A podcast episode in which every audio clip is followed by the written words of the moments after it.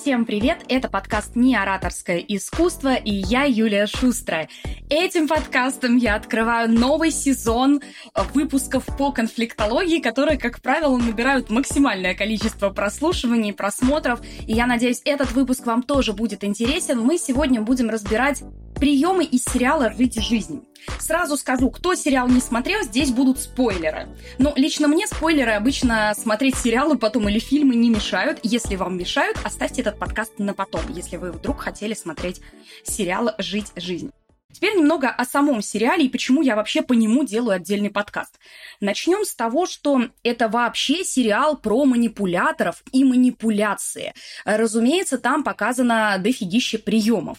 Но Здесь стоит оговориться, что этот сериал уже, наверное, по костям разобрали все психологи, потому что там показан типичный пример абьюзера, типичный пример жертвы и так далее и тому подобное. Мы здесь этим заниматься не будем. Почему? Во-первых, та ситуация, в которой казалась главная героиня, максимально нетипичная. Во-первых, она сама потеряла мужа при очень интересных обстоятельствах. Муж бывший у нее был абьюзером. И второй мужчина, о котором идет речь в сериале, он тоже абьюзер, причем и муж, и этот мужчина, оба абьюзеры профессиональные. То есть их обучали специально техникам вот этим доведения жертвы, ну, в случае сериала, там ее чуть ли не до самоубийства пытаются довести. Поэтому мы не будем рассматривать реакцию Анны, это главная героиня, на выпады. Почему? Потому что ее реакция максимально в данном случае нелогична, неправильна. И она показывает, знаете, такую вот больную часть ее личности, больную в плане травмированную. Она действительно очень травмированный человек, поэтому ее реакция нас не интересует. А вот манипуляция главного героя Матвея, вот это очень интересная тема. Итак, ну что, поехали, разбираемся. Итак, в самом начале сериала Аня предстает перед нами довольно умной и самодостаточной девушкой. И на первом свидании, когда Матвей пытается с ней замутить, он использует банальную технику три первых свидания, он трижды переодевается за их встречу, он налаживает тактильный контакт. Знаете, вот э, такие фишечки, которые ну, используют пикаперы первого уровня, скажем так, вот э, дети. И они ему сразу в лоб заявляют, что вот она не дура, и на нее это не работает. За сегодняшний вечер я насчитала несколько техник съема. Ты зеркалил мою позу, наладил телесный контакт, часто назвал меня по имени. Три разных места ты сменил образ. Мне продолжать? Если ты пытался соблазнить меня по схеме «три свидания за одну ночь», то ты не по адресу. Я немного старше и чуть-чуть умнее для пикапа. Но уже буквально через несколько сцен выясняется, что все-таки дура. Потому что ей прямым текстом сказали «беги», а она такая «нет, я хочу разобраться, что он ко мне чувствует».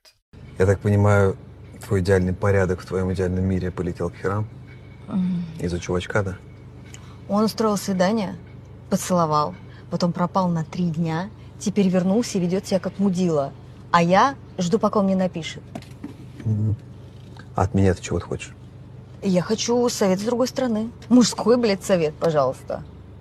Беги, очень хороший совет. Нет, это херовый совет. Я хочу залезть в мозги мужика и понять, что он от меня, блядь, хочет. И тут нам снова нужно вернуться к тому, почему этот сериал так любят разбирать психологи. Действительно, девушка с нормальной, нетравмированной психикой, скорее всего, после вот таких вот выходок скажет, да и пошел ты, но Анне очень нужно разобраться, и она начинает играть вот в эту игру, в его манипуляции и увязать во всем этом гораздо дальше. Тут сразу нужно сказать, что Матвей действует не сам по себе. Тут э, важно, что он состоит в неком закрытом клубе, где их прямо натаскивают на якобы правильное общение с девушками, ну вот это вот подчинение их себе, манипулирование и так далее.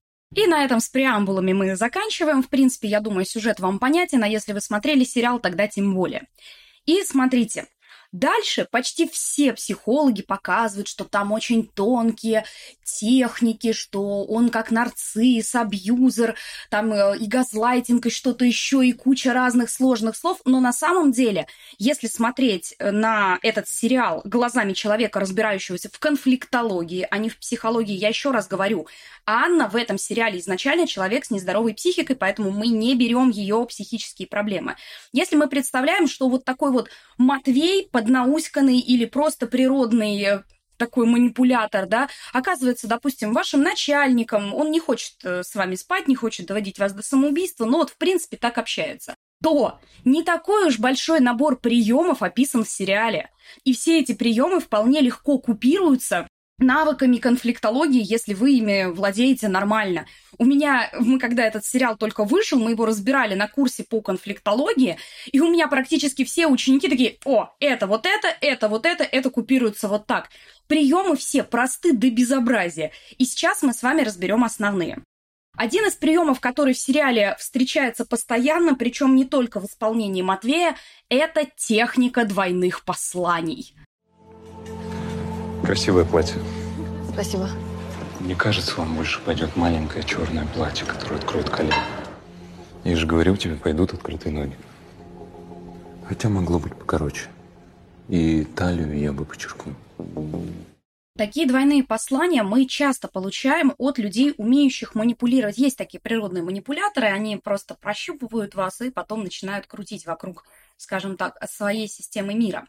В чем суть э, таких двойных посланий? Вам сначала делают комплимент, ну, например, ты так прекрасно выполнил свою работу, но знаешь, вот второй параграф можно было и доработать. И ты остаешься с ощущением, что вроде бы молодец, но опять как будто не дотягиваешь до стандартов. Между прочим, эта манипуляция популярна не столько среди работодателей, сколько среди родителей. Очень часто родители, стремящиеся к совершенству в воспитании детей, начинают вот такие вот отдельные замечания отпускать. В чем э, суть самой манипуляции? Эта манипуляция оставляет человека под вашим контролем. Если вы умеете правильно ее использовать и не во вред, между прочим, кстати, даже в двойных комплиментах как таковых нет ничего плохого, когда мы работаем с ними в рамках, например, профессиональной среды. Но здесь, в данном случае, в сериале речь идет об отношениях, и, конечно, когда мы делаем человеку комплимент, я всегда говорю об этом, комплимент очень мощный манипуляторский прием, вот вы делаете комплимент, делайте его без «но». Комплиментом тоже можно подчеркнуть разные вещи. Мы не будем здесь углубляться, я про это отдельный подкаст записывала. Но конкретно в комплименте двойном подчеркивается несовершенство человека. Понимаете, вот как бы ты ни оделась, или что бы ты ни сделала, или как бы ты ни выполнила свою работу, все равно что-то будет не так. И вот этот червячок в человеке, он растет, и он позволяет этим человеком управлять. Потому что подсознательно, если вы важную роль э, в жизни этого человека играете, опять же, будь вы начальником, родителем или партнером, в любом случае человек будет считать вас важной персоной, а в глазах важной для себя персоны нам хочется казаться хорошими, в редких случаях идеальными. И вот эти комплименты, они, конечно, смущают и смещают фокус самый простой прием, как с этим вообще бороться. Если вы понимаете, что вам делают двойной комплимент, уточните, а зачем вам это сказали? Вот это вообще самая популярная оборонительная техника, когда вы говорите, а зачем ты мне это сказал? Ты хочешь, чтобы я поехала и переоделась? Или ты хочешь купить мне новое платье? То, которое, по твоему мнению, будет идеально мне подходить. Вот это уже встречная манипуляция. Самый э, классный способ выловить вообще манипуляцию, это понять, что вами манипулируют. И даже на курсе мы, когда начинаем проходить различные варианты манипуляции, у меня есть практикум по конфликтологии, мы первым делом учимся их вылавливать из огромного количества посланий, которые нам дают другие люди. Как э, самый простой способ, как определить, что вами манипулируют, у вас внутри начинается какая-то эмоциональная реакция. Потому что любые манипуляторы, без разницы, нарциссы, абьюзеры, там жертвы, не жертвы, они все давят на эмоции. И вот э, эта манипуляция встречается в сериале, ну, чуть ли не в каждой серии. Это раз. И раз уж я заговорила про то, что самый верный способ э, перестать э, подпадать под влияние манипулятора – это выявить его манипуляции, научиться их видеть, то здесь нельзя не сказать, что Анна Богинская попыталась это сделать. и наняла себе собственного наставника по манипуляциям, который сразу выявил, что же делает Матвей. Кстати, про двойные послания он ей тоже сразу рассказал, но вот еще один интересный нюанс, который он сразу подчеркнул. Он ни разу прямо не ответил ни на один твой вопрос. Где был? Что делал? Ничего. То есть он соврал про секс до меня? Я научился сдерживаться после пары сотен девушек. И вот это уже не первый класс этого шага. Значит, у него есть другие женщины. Сто процентов. В этом ведь схема. Не привязываться. Врага надо знать лицо. А он враг? Конечно, враг. Итак, Матвей прямо не отвечает ни на один из вопросов, что сразу подмечает эксперт по пикапу. Это действительно техника, но не только в пикапе. Уход от вопросов – это вообще одна из самых таких вещей, которые всех бесит. И более 50, наверное, процентов учеников, которые ко мне приходят, говорят, мы не знаем, как реагировать, когда человек прямо не отвечает на вопрос. Ну, во-первых, всегда дублировать вопрос, потому что здесь разбирают эту технику, но не говорят, что с ней делать. Это, кстати, проблема практически всех сериалов, которые так или иначе что-то делают про манипуляции, про голос, про речь, да про любую профессиональную среду. Там очень много примеров обычно. Они, как правило, вообще на грани реальности, но при этом, как правило, и нет объяснений, что с этим делать. Вот я сейчас объясняю, что с этим делать. Во-первых, в интервью есть такая техника, это чисто журналистская, кстати, техника, добивающие вопросы. Мы ее э, подробно тоже изучаем на практикуме, потому что люди, уходящие от вопросов, встречаются довольно часто. Добивающие вопросы – это когда, несмотря на то, что человек ушел от ответа, он тебе не ответил, ничего не сказал, ты все еще пытаешься получить информацию. Там есть несколько способов, как это можно сделать. И вот здесь, в данном случае, Аня его не добила. Она ему не дозадавала эти вопросы, она удовлетворилась теми ответами, которые он дал, хотя это не ответы. Ну что, как ты съездил? Чем занимался? Я не был до конца с тобой честен. Я сказал, что у меня никого нет. И это так. Но старые отношения еще держат. Поэтому мне нужно время. Я не хочу спешить и не хочу, чтобы ты пострадал журналист никогда бы этим не удовлетворился.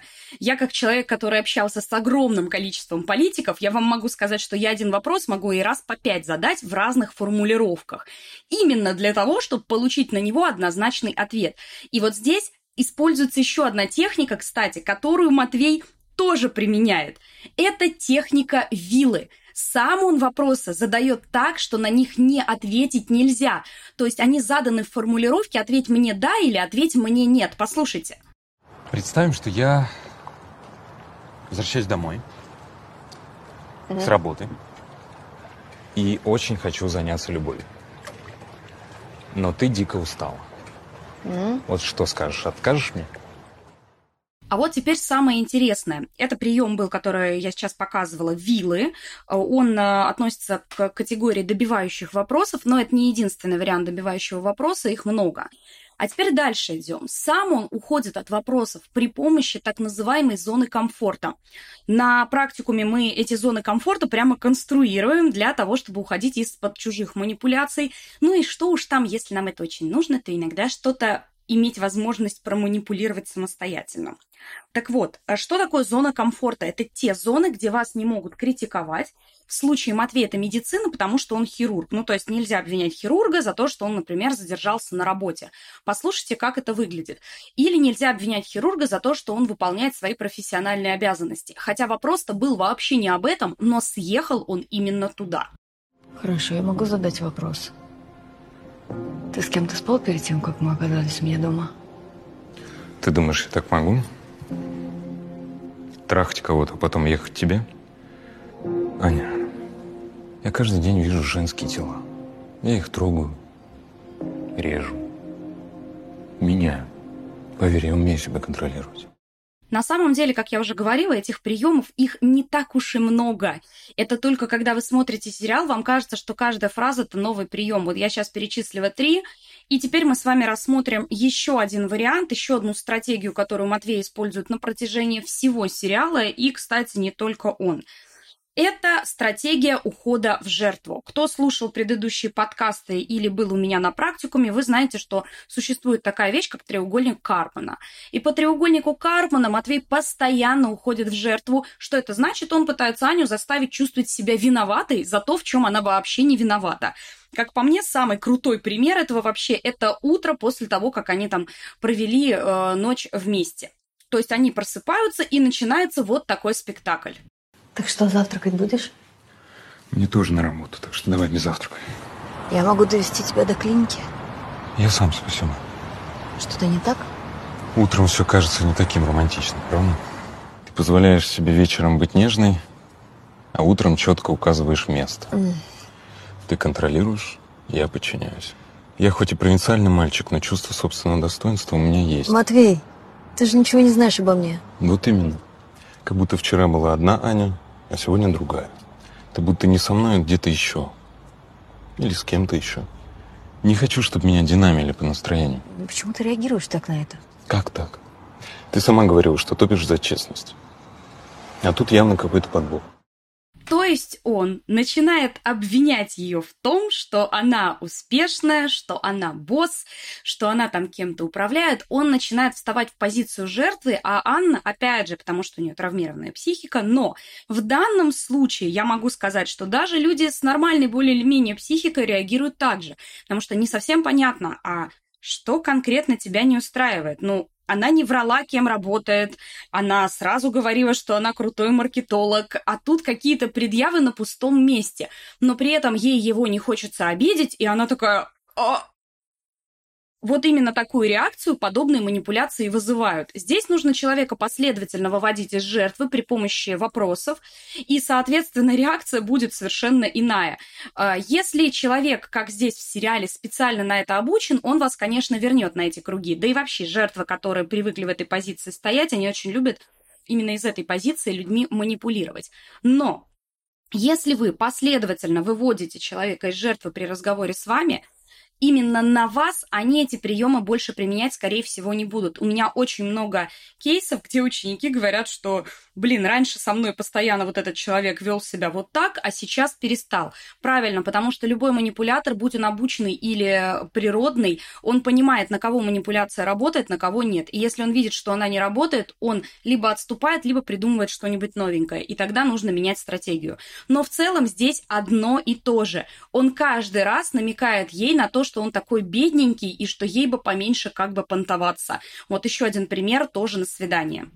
Не буду стесняться вашей машины. А вы видели мою машину? Секретари обсуждали в клинике. Меня они тоже обсуждали? Вас не так подробно, как машину.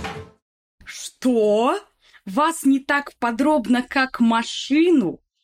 Этот комплимент можно сформулировать было 150 любыми другими способами из разряда «но мне были бы больше интересны вы» и так далее. Я больше обратил внимание на вас, чем на машину, но здесь мы видим только болезненное эго, уход в жертву из разряда попытайся не делать э, мне настолько плохо, чтобы я чувствовал себя нищебродом, ну и так далее. Короче, очень большое количество манипуляций со стороны этого парня – что самое интересное, меня прям весь сериал трясло, как она на это ведется. Но она ведется.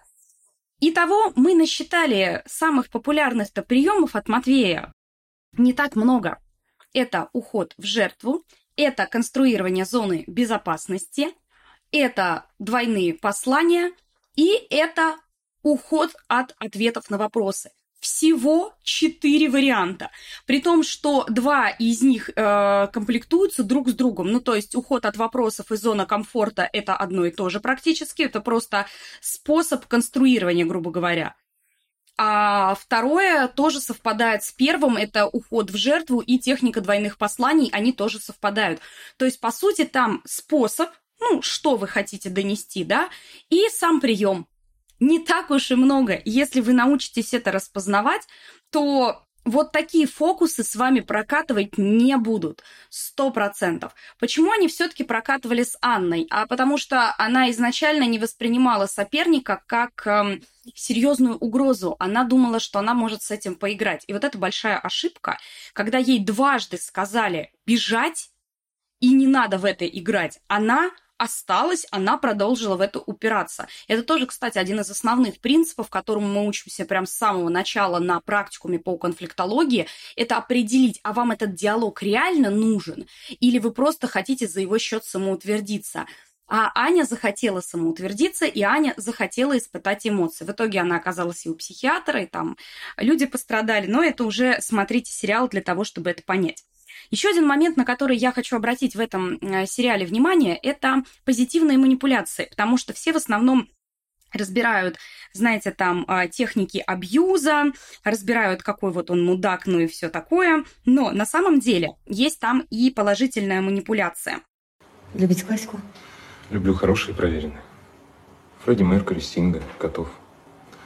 Стандартный набор. Кофе, кошки, Мандельштам. Много информации сразу. Холост, детей нет.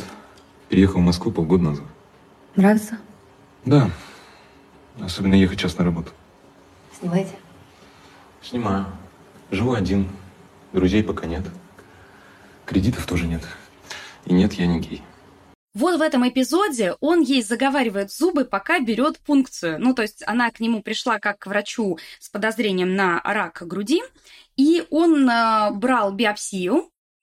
С медицинской точки зрения, если ошиблась, можете поправлять, хейтите, кидаться в меня ботинками, но тут самое главное, что он с ней разговаривал все время, пока шла процедура.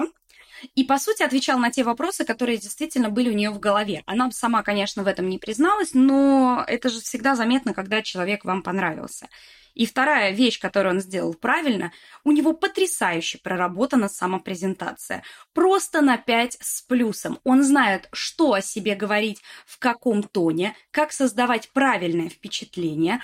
И заметьте, как это действует на девушку. Если мы предположим, что потом бы он не оказался мудаком, то у него как раз очень хорошие шансы завести просто нормальные отношения, произвести впечатление, при этом не э, начиная рассказывать о себе какие-нибудь банальности, типа «ну, мне 32 года», хотя, в принципе, обычно с этого все и начинается.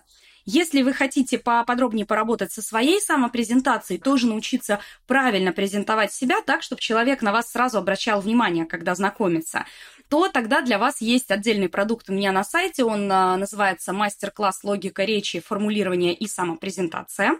Там мы как раз учимся правильно говорить о себе и не только о себе. Но э, здесь в данном случае прием использован именно в позитивном ключе, потому что когда мы говорим о манипуляциях, мы замечаем только негативную их сторону, ах, вот какие мудаки, нами манипулируют, да так вот нельзя. Дамы и господа, мы целыми днями все только и занимаемся тем, что друг другом манипулируем. Практически любая просьба высказанная, практически любой шаг с вашей стороны, любая хитрость по отношению к детям во время воспитания, э, любые намеки в отношениях, это всегда манипуляции. Но это не всегда плохо. Это конкретно вот тут это было использовано для того, чтобы девушке было плохо. Но если вы используете манипуляции не для того, чтобы человеку было плохо, а просто чтобы грамотно донести свою точку зрения, понравиться в конце концов, мы же все хотим нравиться, когда знакомимся, и ничего плохого в этом нет, то тогда манипуляция перестает быть опасной, понимаете? Самое плохое в манипуляции – это когда вы используете ее в плохих целях. Это, как я уже люблю приводить эту метафору, как нож. Вот вы можете им человека убить, а можете сыра к вину порезать и приятно провести вечер. Нож от этого плохим не становится. Вопрос только в том, как вы его используете. Я надеюсь, подкаст был для вас интересен. Если честно, это один из тех подкастов, к которому я довольно долго готовилась, хотя обычно я их записываю просто с полпинка. И если вам было интересно, я буду рада, если на том сервисе, где вы это слушаете или смотрите, вы оставите комментарий. Для меня важна обратная связь. Ну а я постараюсь записать для вас еще несколько таких подкастов по различным фильмам и сериалам. У меня уже есть целая подборочка. А тех, кто действительно хочет научиться манипулировать или же обороняться от манипуляции, если вам этот вариант ближе, я очень жду на своем практикуме по конфликтологии. А, стойте! Я же забыла сказать. Не обязательно у меня что-то покупать. У меня же есть еще бесплатная памятка по конфликтологии, которую вы тоже можете скачать. Для этого достаточно в любую мою соцсеть написать «Хочу памятку». И все, и она вам придет. До встречи!